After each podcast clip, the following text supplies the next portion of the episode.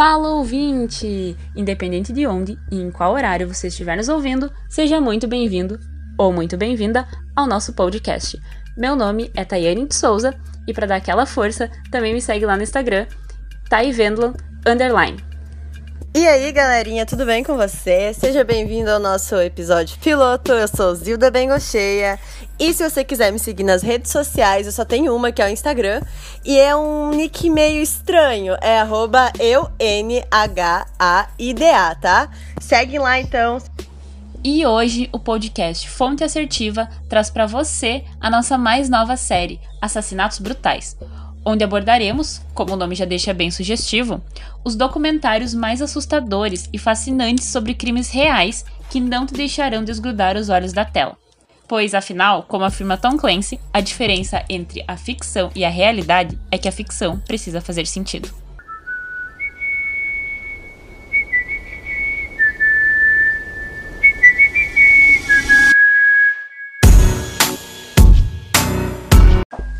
E vamos lá ao nosso queridíssimo de hoje. Falaremos sobre Don't Fuck with Cats, uma caçada online.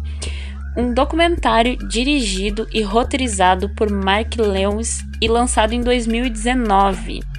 Ele é uma minissérie dividida em três episódios, com cerca de uma hora cada um, e se encontra disponível apenas na Netflix investigativo que conta sobre a história de um psicopata assassino canadense que tem um nome muito interessante, Luca Magnotta.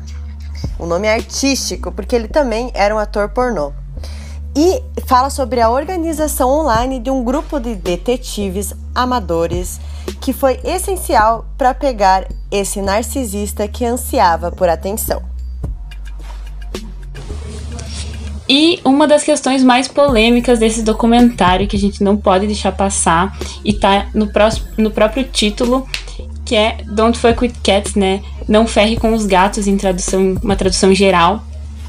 Porque logo no início do documentário, uh, ele já mostra que em 2010 foi postado um vídeo que causou muita polêmica e viralizou devido ao conteúdo forte em que gatinhos eram mortos uh, de diversas formas. Foram vários vídeos postados. E também foi uma das questões mais polêmicas porque desagradou muita, muita parte do público, né, mais sensível a esse conteúdo violento, mas que também foi essencial para a explicação do caso em si, né? Realmente. Sendo que qualquer pessoa que é capaz de realizar um ato tão cruel e insensível deveria preocupar a todos, até porque estudos de criminologia e psicologia mostram que pessoas que cometem atos de crueldade contra animais também representam um perigo para toda a comunidade em geral. Então, esse vídeo viralizou também porque gatos sempre são vistos como vídeos para escapar de tensões da, da realidade. A gente vê vídeo de gato fofinho no Instagram, no YouTube. Então, querendo ou não, gatos são animais favoritinhos nas redes sociais.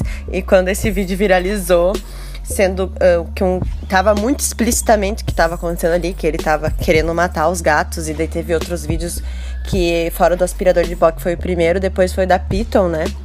Essa Piton ajudou muito também depois a descobrirem quem era o dono, né, dessa cobra. Voltando também nessa questão uh, dos pontos em que o documentário deixa a desejar, é, o próprio diretor, o Mike Lewis, ele foi questionado do porquê produzir um documentário que conta a história do Luca Magnotta, sendo que tudo que ele desejava era atenção, né? E ele responde que o foco do documentário é para ser a história do Jun Lin, que é o estudante, que, o estudante chinês que foi cruelmente assassinado, e também uh, essa questão da visibilidade que as pessoas dão a determinadas coisas na internet, né? E é um dos pontos que a trama eu acho que deixa a, a, desejar que ela falha nessa questão de discutir essas questões muito superficialmente. O Jun Lin, ele é a descrição sobre ele é tão breve no documentário que ele parece se tornar quase um, um personagem secundário. Uh, e o que se sobressai é essa engenhosidade, a magnitude com que o, o Luca trama tudo, todos o, os, os fatos, como tudo se interliga e tudo foi muito bem planejado por ele. Sim, é realmente uh, algo que fez com que o documentário fosse muito criticado pelas pessoas, né? Porque, apesar de toda essa indignação que foi relatada no final, o Junlin não tem nem acho que meia hora de, sobre indagações sobre como era a vida dele, como ele era um bom filho. O amigo que morava com ele também deu um, um relato muito breve. E sendo que uh, o documentário relaciona também o Luca Magnota como um estudioso sobre cinema, alguém que sabia muito sobre os filmes e se baseava em vários filmes, né? Para conseguir criar essa genialidade sobre como o assassinato dele foi realmente algo que fez com que ele fosse famoso, como se ele merecesse realmente ser famoso pelo que ele fez, né? Porque quando ele fugiu para Paris, os investigadores descobriram isso devido ao filme que ele gostava muito, Pegue-me que se for capaz e Instinto Selvagem.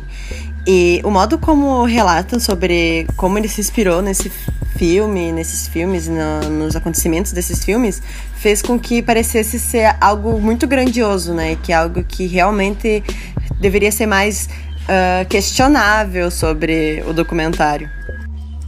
E então o, o Lewis, que é o diretor, né, ele constrói uma, uma narrativa muito perspicaz abordando os diversos pontos de vista das pessoas envolvidas nesse caso, só que tem como fio condutor o relato da Diana Thompson, que é uma das investigadoras virtuais e que desde o início é, mostra essa importância, a relevância que eles tiveram para desvendar esse caso, para encontrar o Luca, uh, porque os vídeos postados causaram uma grande revolta né, na internet, no, no, nas redes sociais que eles estavam envolvidos. Eles criaram um grupo uh, para achar e pegar todas essas características minuciosas dos vídeos que ele postava e conseguir rastrear eles antes de qualquer, qualquer polícia, né, de qualquer um dos, dos estados conseguisse se ater a essa necessidade de dar atenção para esse caso, eles já estavam lá desvendando e procurando tudo.